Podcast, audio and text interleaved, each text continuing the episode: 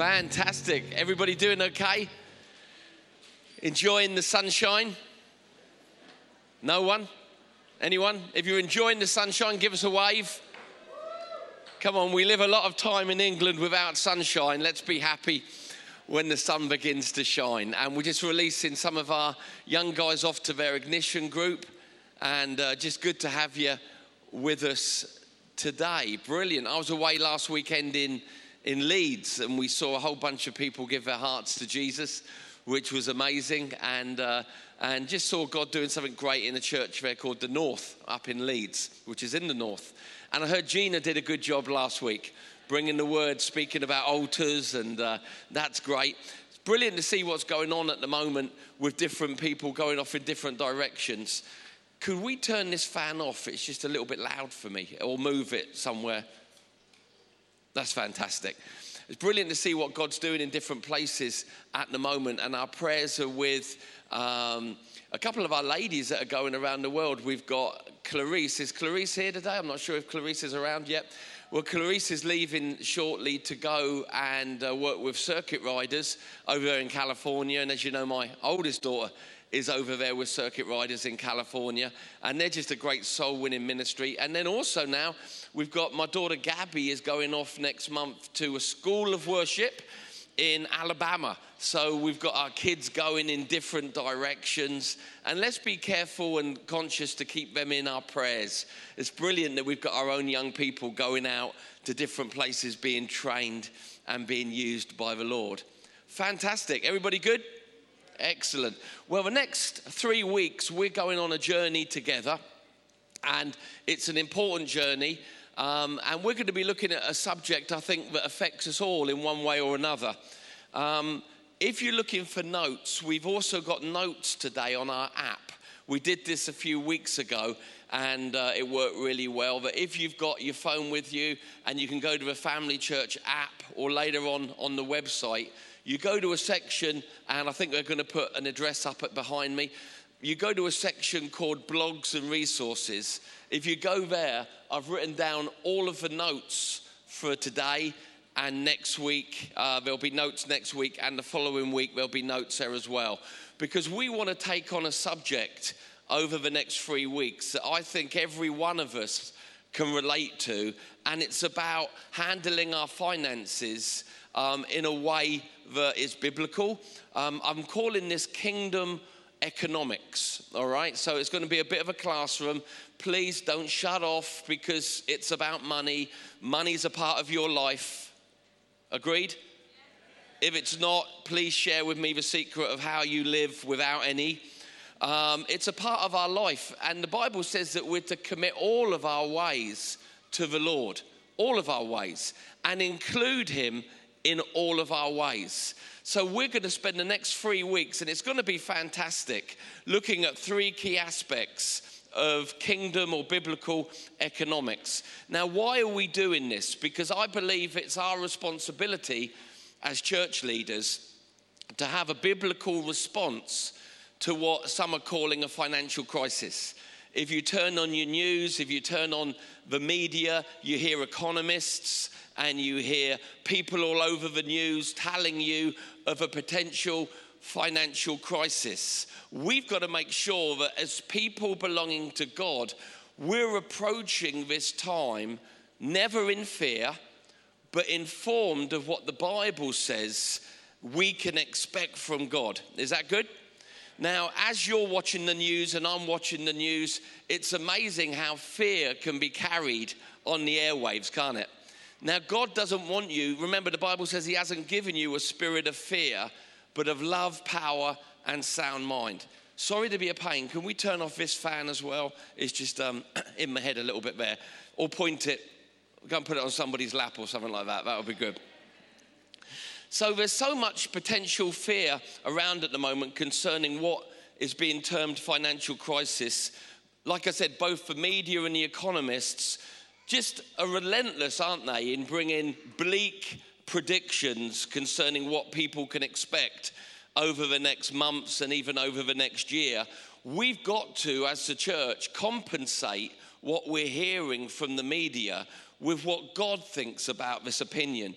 Now, I'm sure that you've heard on the news, the same as me, rising fuel costs, interest rates rising, inflation rising. These are common words in the media today, uh, along with what else is happening in Westminster as well. Let's just take a moment. Father, we pray for Westminster. We pray for Parliament. We pray for Boris Johnson.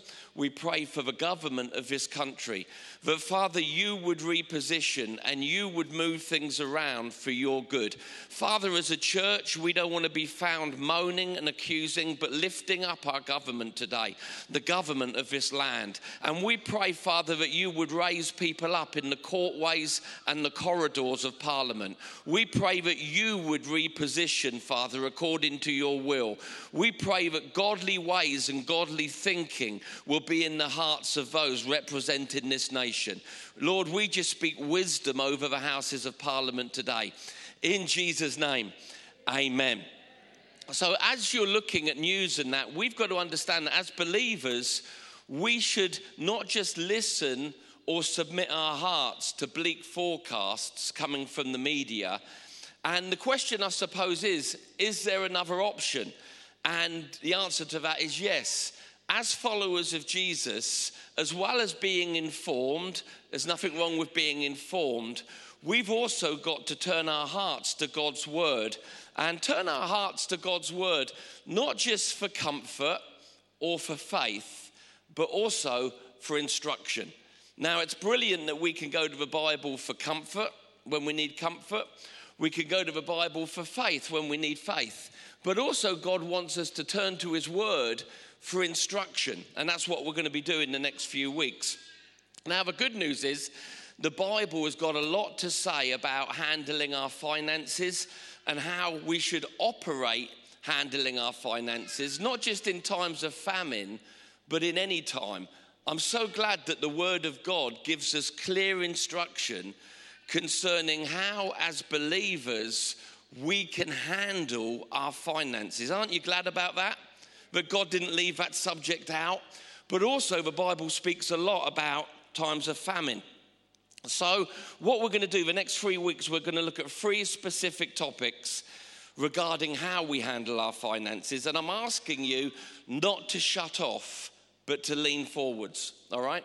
Now, I know that sometimes when people begin to speak about money from a stage or resource, some people find that delightful, other people get offended. There's a number of responses that people have when we start talking about our finances. But I want you to brush off any preconceived ideas and lean in. Make sure you're around this week, next week, and the week after, because I really believe that God wants to give us stable ground beneath our feet when it comes to the finances of our life. So, we're going to be looking the next three Sundays. Uh, today, we're looking at good stewardship, being good stewards. Next week, we're going to look at the subject of tithing. What is it to tithe? What is the tithe? What does the tithe do in a person's life? and then the final week, we're going to look at giving, how we can all live a life of sowing and reaping. And in times where there's famine forecasts, that's the time that we've all got to make sure that we got seed in the soil somewhere, that we're allowing God to do stuff through how we're handling our resources. Now, today I want to start by looking at um, God's kingdom, because if we're going to teach on kingdom economy, we've got to understand, firstly, the kingdom that we now belong to because there's an economy that comes with a household. Every household here today you have a household economy. It's the way that you handle money, it's what you value with your money. Even a nation like Great Britain has an economy. That's what we see the treasurer dealing with, where they speak about how we choose as a nation to handle and regard finances. Now, the kingdom of God has an economy and it represents the way that God would have us as his people to be handling our finances. So, before we can talk about finances or economy, we've got to take a moment to establish that our lives are now a part of the kingdom of God. Amen. Now, the kingdom of God isn't something you go to when you die one day. The kingdom of God is present here right now.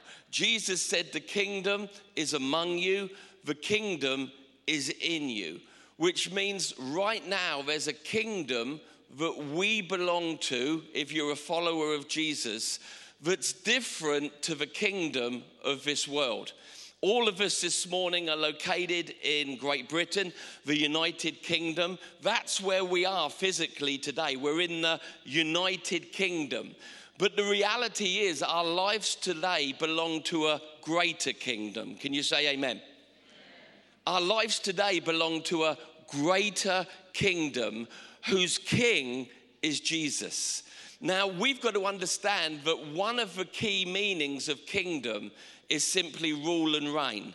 When you say kingdom, what you mean is rule and reign. Now, in England, we have a queen and we've had kings, and we've understood that, you know, uh, especially in the days of Henry VIII and some of the older kings, they had rule and reign.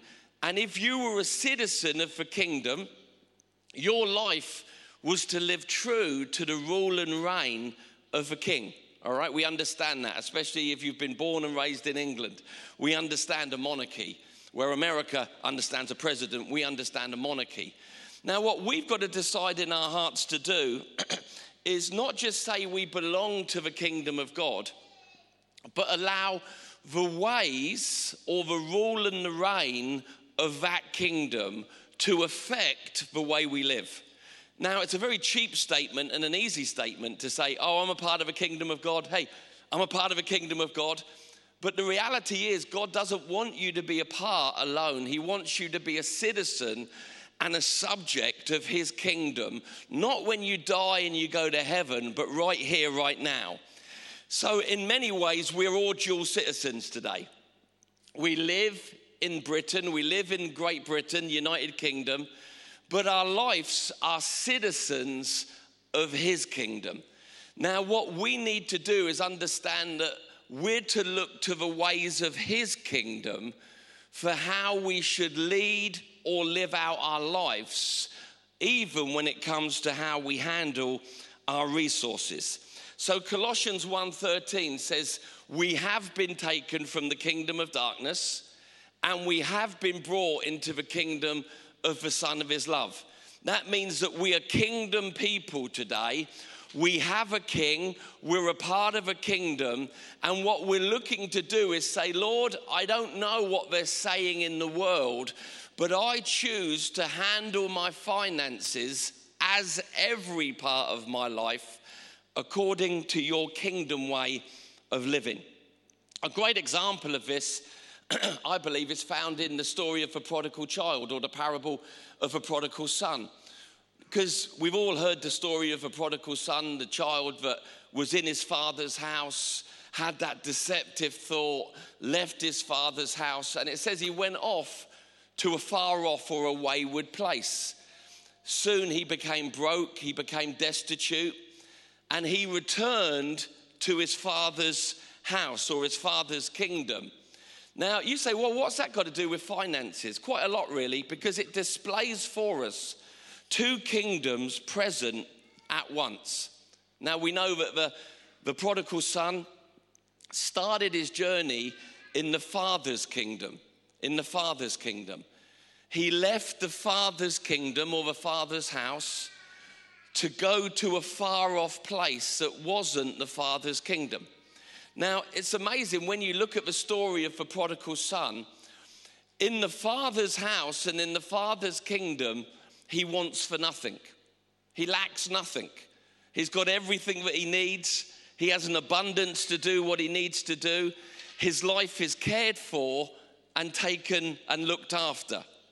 But when he leaves the father's house, remember he says to his dad, Give me half of my inheritance and he leaves the father's house, it's not long before you read in the story that he'd lost everything.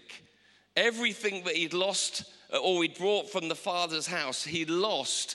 He began to eat pig food. You know the story of a prodigal child. He was eating pig food and he was delighting to go back to his father's kingdom where he could be treated as a servant.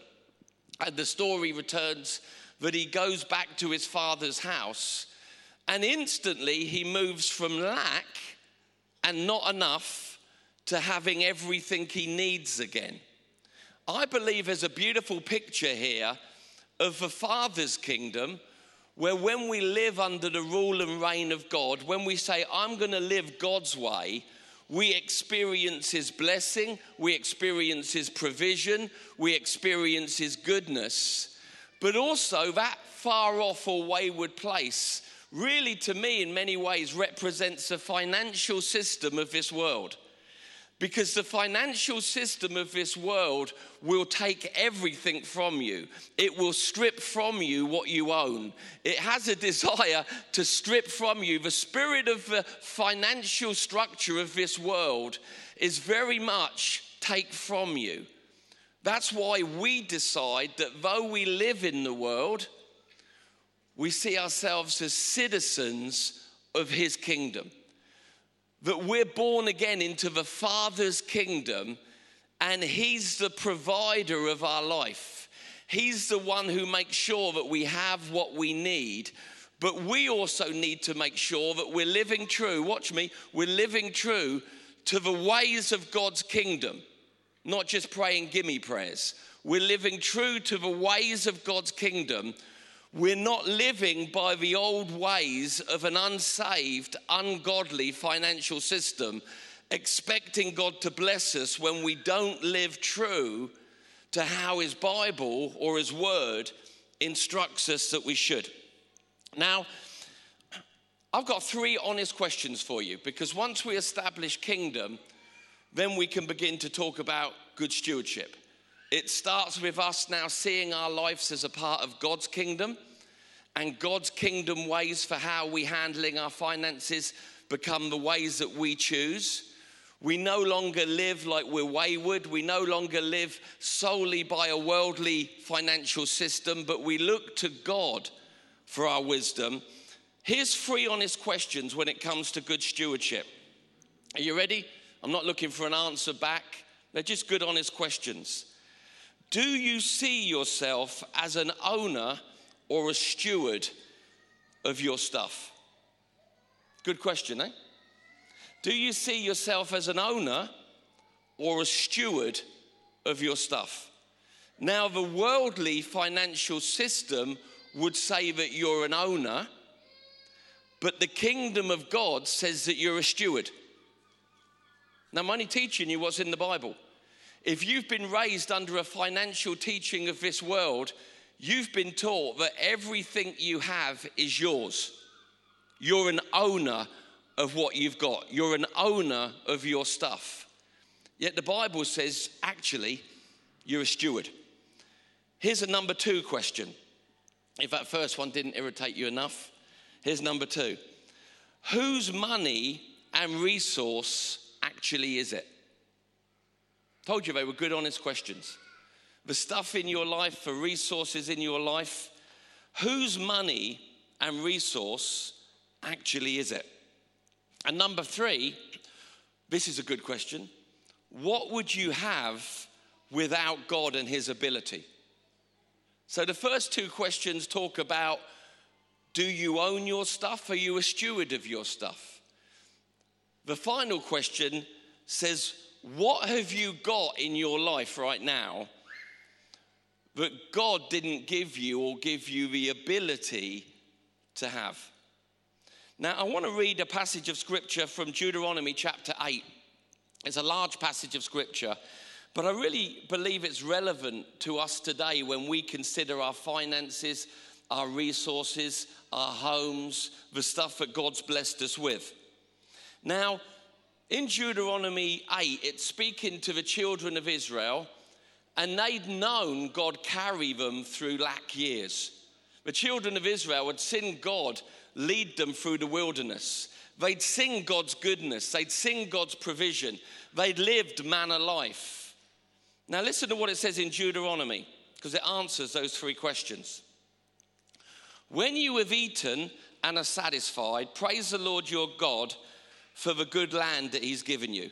So, what's that saying? When you're blessed, when you have provision, Bless the Lord and praise the Lord for what he's given you. Be careful that you do not forget the Lord your God, failing to observe his commands, his laws, his ways, his decrees that he gives us this day. Otherwise, when you eat and are satisfied, when you build fine houses and settle down, when your herds grow and your flocks get big, your silver and gold increase, and everything you have is multiplied, then your heart could become proud and you could forget the Lord your God who brought you out of Egypt and lack and out of a place of slavery. He led you through the vast and dreadful wilderness, the thirsty, waterless land with all of its snakes and hardships. Verse 16 He gave you manna to eat in the wilderness, something your ancestors had never known. He did it to humble and test you. At the end, it might go well with you. This is the point I want to make in verse 17. You may say to yourself, It was my power and my strength and my ability or my hands that have produced the wealth that's in my life. But remember the Lord your God, for it is He who gives you ability to produce wealth and so confirms His covenant, which He swore to His ancestors as it is today. So, what's God saying? He wants to bless you, He wants to multiply you. It's the plan of God for multiplication in your life. But what God's saying is when you come to a place of strength, when you come to a place where you have enough, when you come to a place where you have enough finances for your life, don't get a proud heart and convince yourself that you created that wealth outside of God's assistance. He says, Remember, it's God who gives you the ability to gain wealth. Now, this is important because I've seen people succeed in business, but the success caused them to forget who was causing them to prosper. Now, think about it. He gives you the strength. He gives you, if, you, if you're a manual worker, He gives you the strength. If you're a bit of a genius, He gave you the genius. If you say, Well, I don't fit any of those categories, how about this one? He gave you breath. Today we live because God gives us the ability to live. He gives us the breath to live. Today we can succeed in the world financially. We can know strength, not famine, because the ability of God is available to us. But God just says, don't forget who I am in all of this. So the truth is, we are stewards of what God has given and entrusted to us. Therefore, as believers, kingdom people, we can't think like the world thinks. It's mine. I got this for myself. It was my strength. It was my ability. It's up to me with what I do. It's all mine. That's a worldly way of thinking Instead, the Bible says we should now be kingdom people who understand that it's the blessing of God on our lives, even what nation we were born in, what household we were born in, the strength and the ability for each and every one of us. That's the blessing of God in and over your life. Ah, well, I'm a self made man. Well, the first issue with that is you always worship the one who makes you. The second is you wouldn't really be that successful if God took his ingredients away. Come on, God wants us to walk with a consciousness that he blesses us, but he doesn't want us trapped with an owner mentality, but he wants us to see our lives as stewards. Now, a couple of verses, there's a lot in the notes if you go and study those. First Peter chapter 4, verse 10. It says, Use the grace of God that's been shown to you. Use the ability that God has given you to serve others as stewards. So, what's that teaching us in First Peter? However, God has blessed you, whatever grace or ability God has given you, don't lock it in a cellar with yourself, but be a steward bringing blessing and ability into the lives of others. 1 Corinthians chapter 4 verse 2 says stewards must show themselves faithful over what has been entrusted to them.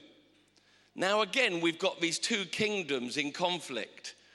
We've got the kingdom of this world that says you're responsible for your increase, you're responsible for the blessing of your life. Everything you own is because of you. Now, you've got to take care of number one. That's the teaching of this world. But the teaching of the kingdom of God says you have nothing that God didn't bless you with. God wants you blessed, but He gives you blessing on your life, not so that you can draw a circle around your life and be blessed, but that your life can also be a blessing and bring breakthrough, ability, resource, and help into the lives of others, whether they're saved or unsaved. Now, what we see here is again this thing that I call original design, Genesis 1:28. If we want to know God's plan for us, we go to when he first made man, right? Now, when you go to Genesis chapter 128, you see God make man in his image and in his likeness. And then God takes man and positions him in the garden to rule over and take care of everything that belongs to him.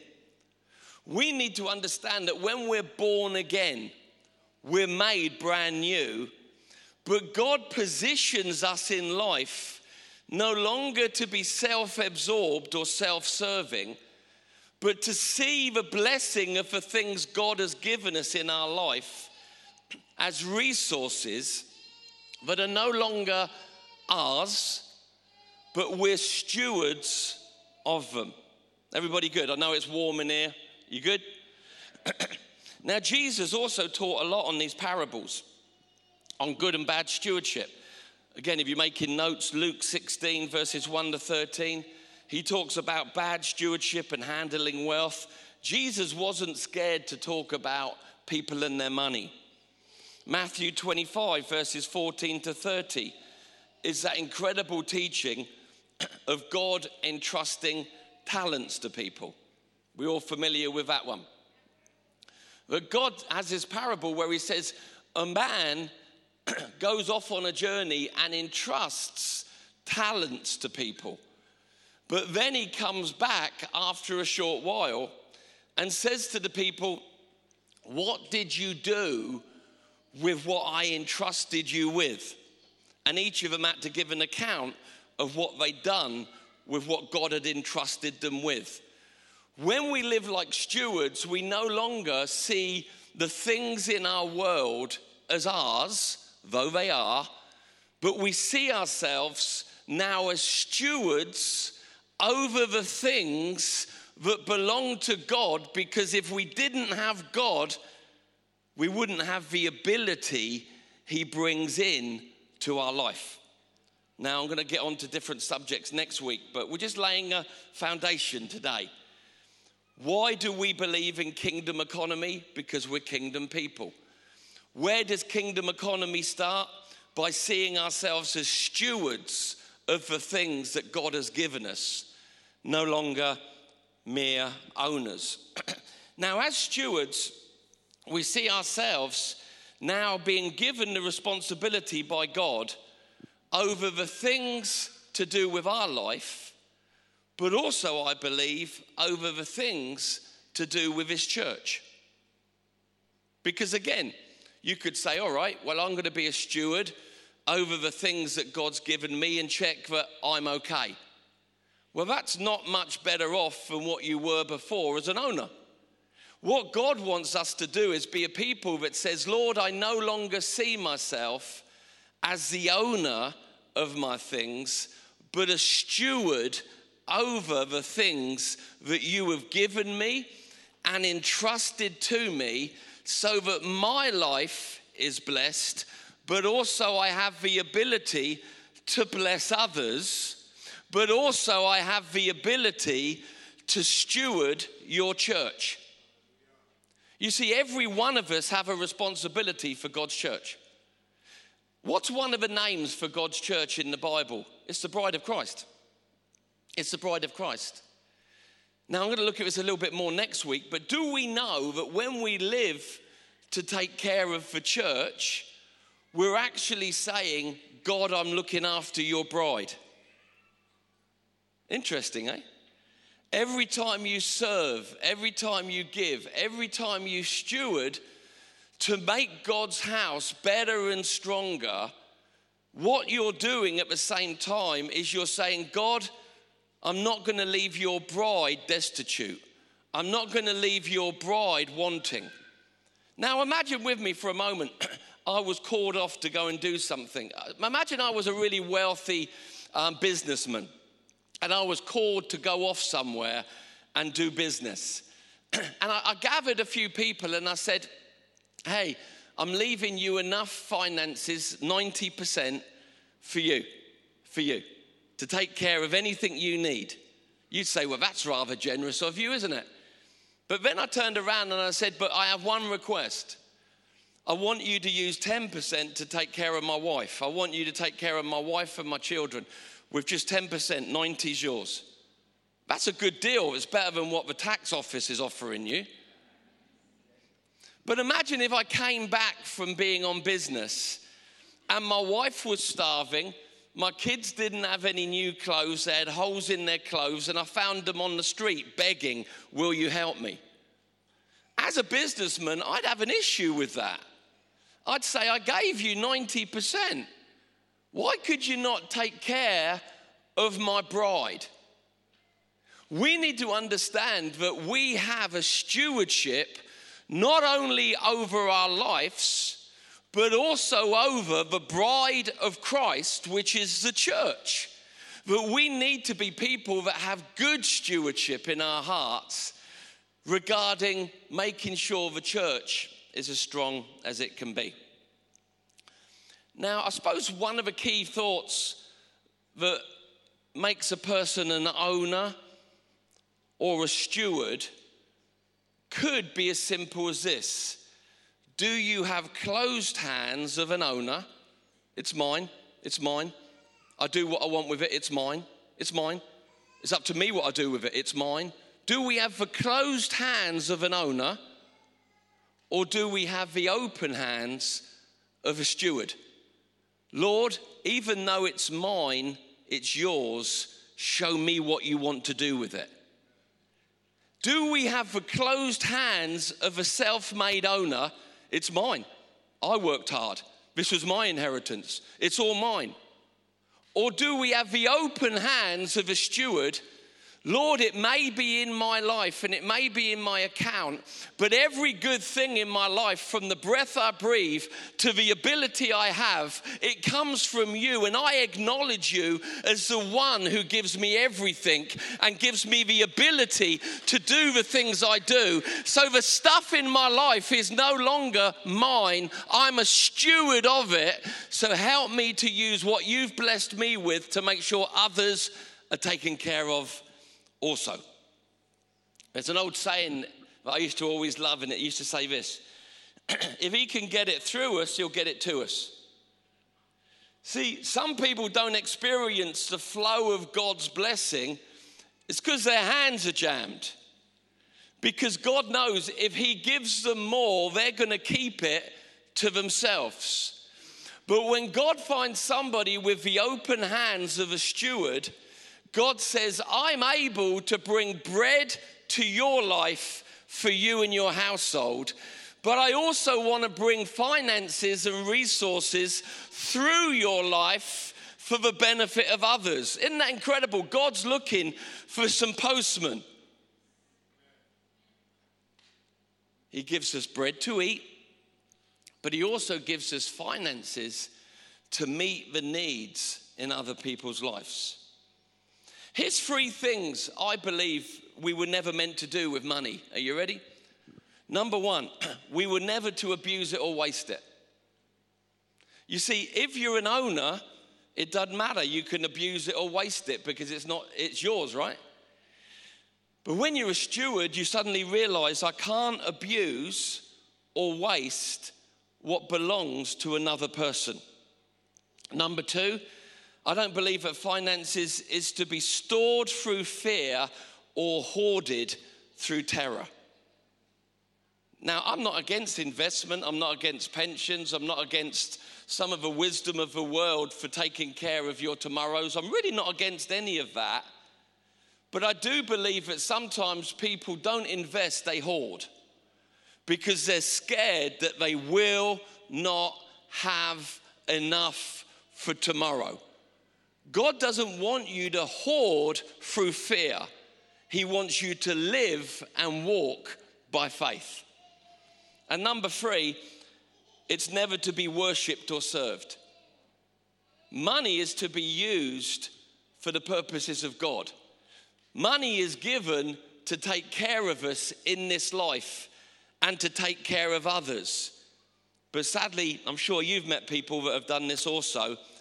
To some people, it becomes a master, it becomes something that they worship, it becomes something that they put their trust in rather than God. Listen, don't experience a Wall Street crash to relocate your trust from what you own to God. We need to understand that God blesses us, but we should never worship money. We should never serve money.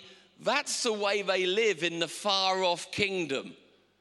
In the Father's kingdom, we worship God and we serve God and we use the things He's blessed us with to bless others and to establish what he wants to do on the earth. Now, Jesus warned about this statement and he spoke about it being called mammon in Matthew 6. Listen to what Jesus says about loving and serving money. No one can serve two masters. Either you will hate one or love the other, or you will be devoted to one and despise the other.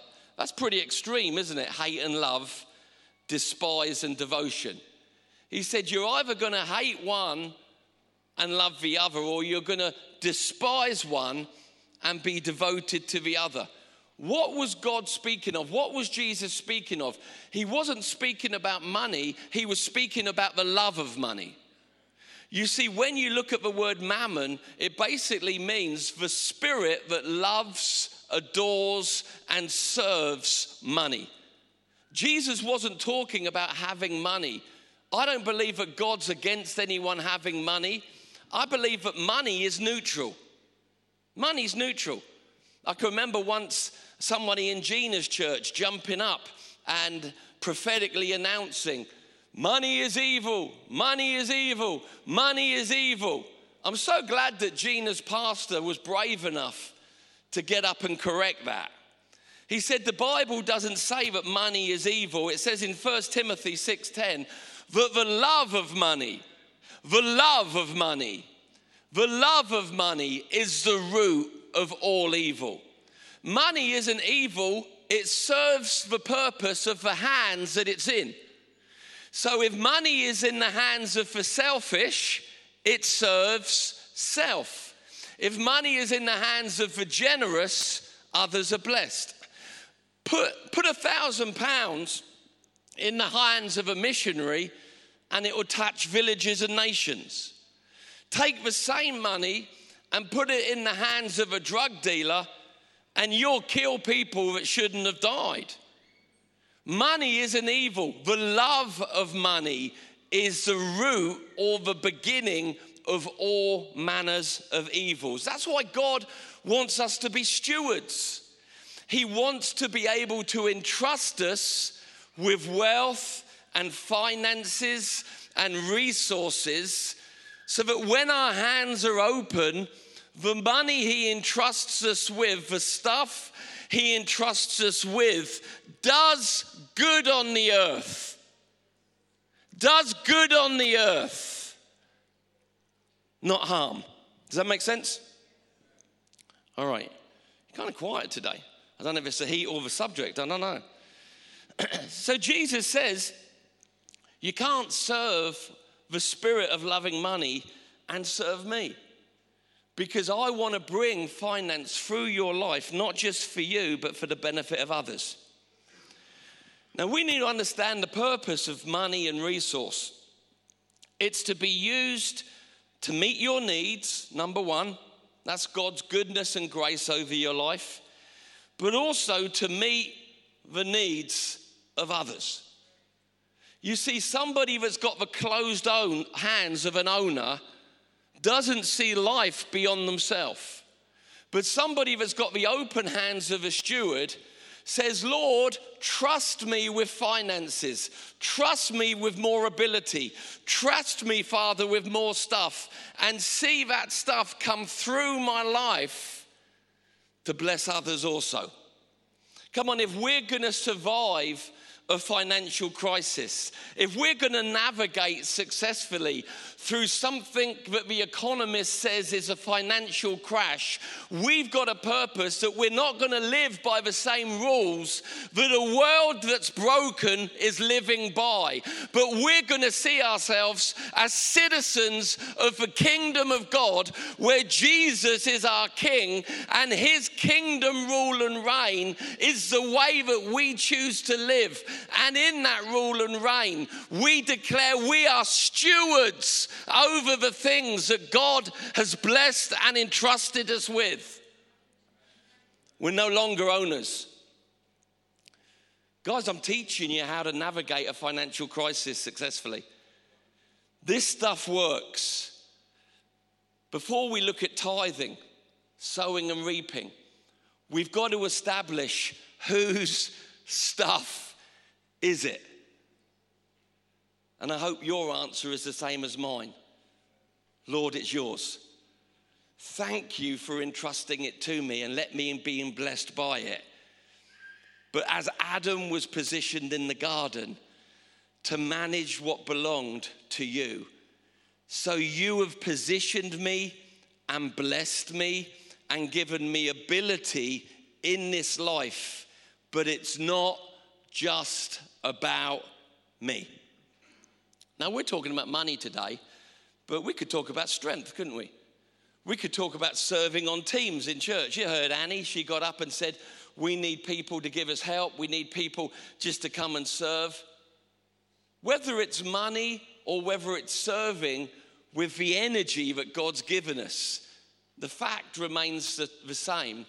We are stewards over the blessing of God in our lives. All right, I'm bringing this in for a landing right now, all right? now, stewardship, good stewardship, I believe has a natural dimension and also a spiritual one. Now, we got some, we got some men and ladies in this house that handle finances, and you're going to like this bit because it's not just spiritual and praying, it's about handling your finances correctly.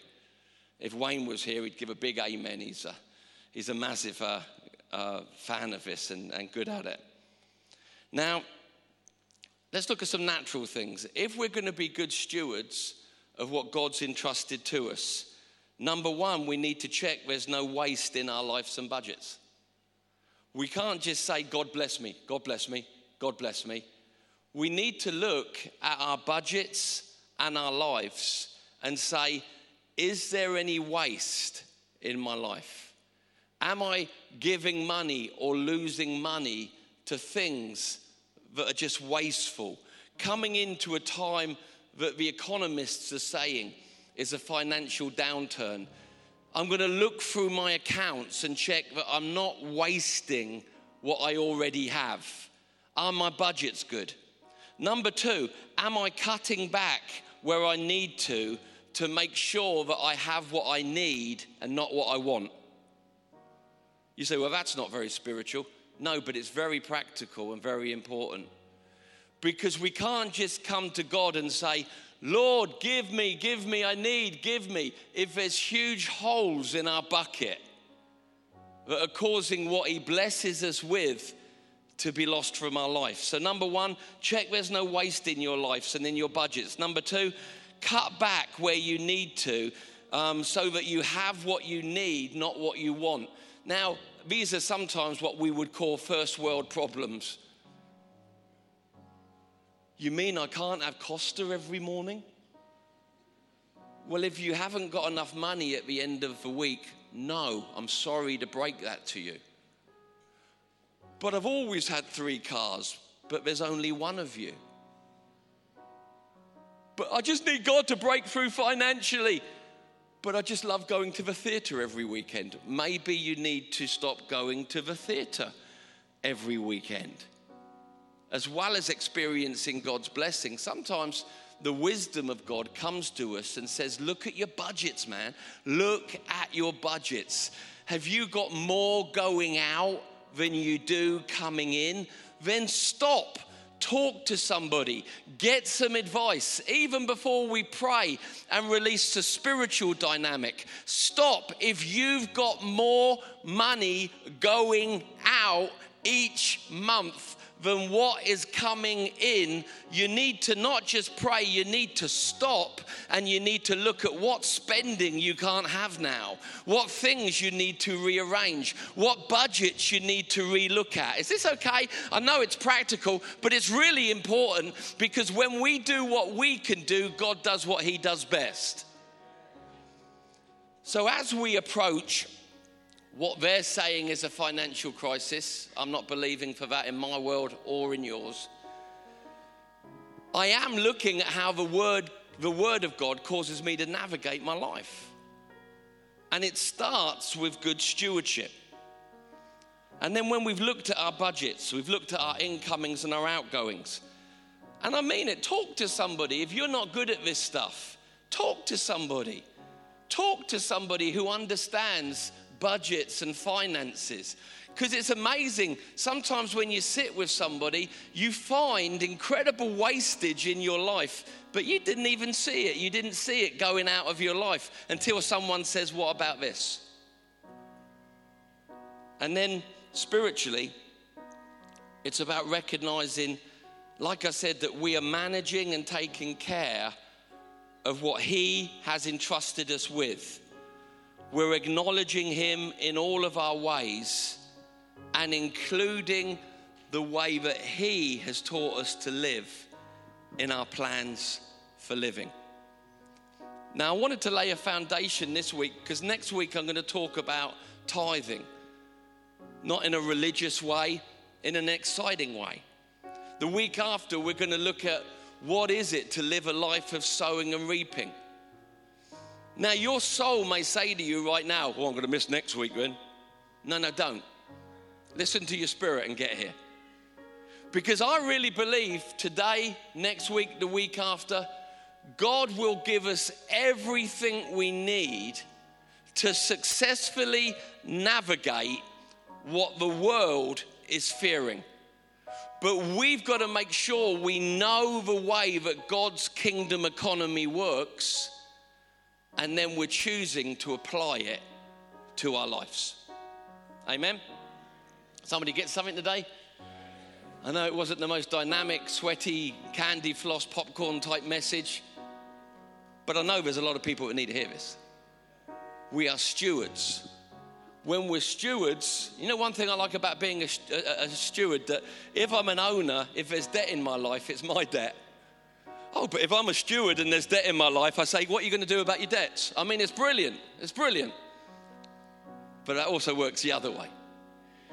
Listen, if you're here today and you've never given your life to Jesus, I'm sorry this is an unusual message. I just really feel strong about us teaching this at this time. Please come back and see us again. We're not a church that always talks about money, but we're also a church that's not scared to talk about the things we need to talk about.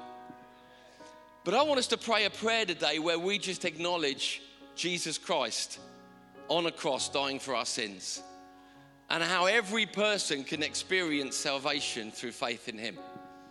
Let's just pray this prayer together as we pray. Heavenly Father, thank you for sending Jesus to die on a cross for me.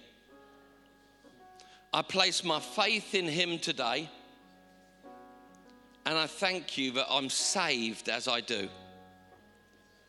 I give you my life, Jesus, and ask you to come into mine.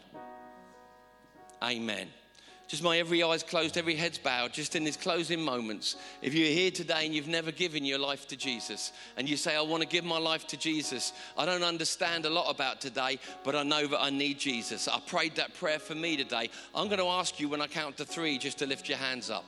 One, two, three. Anybody today and you just want to give your life to Jesus in this place? It's going to wait a couple of moments. Everybody know where we're heading. Everybody loving Jesus. Father, I just speak blessing upon this house today and a blessing upon these people. Father, teach us this week. Continue to teach us, Holy Spirit, how we're to live as stewards and how we can experience your plans for every section of our life as we do. Amen. Amen. Hey, God bless you. Have a great week, and we'll see you next week for church.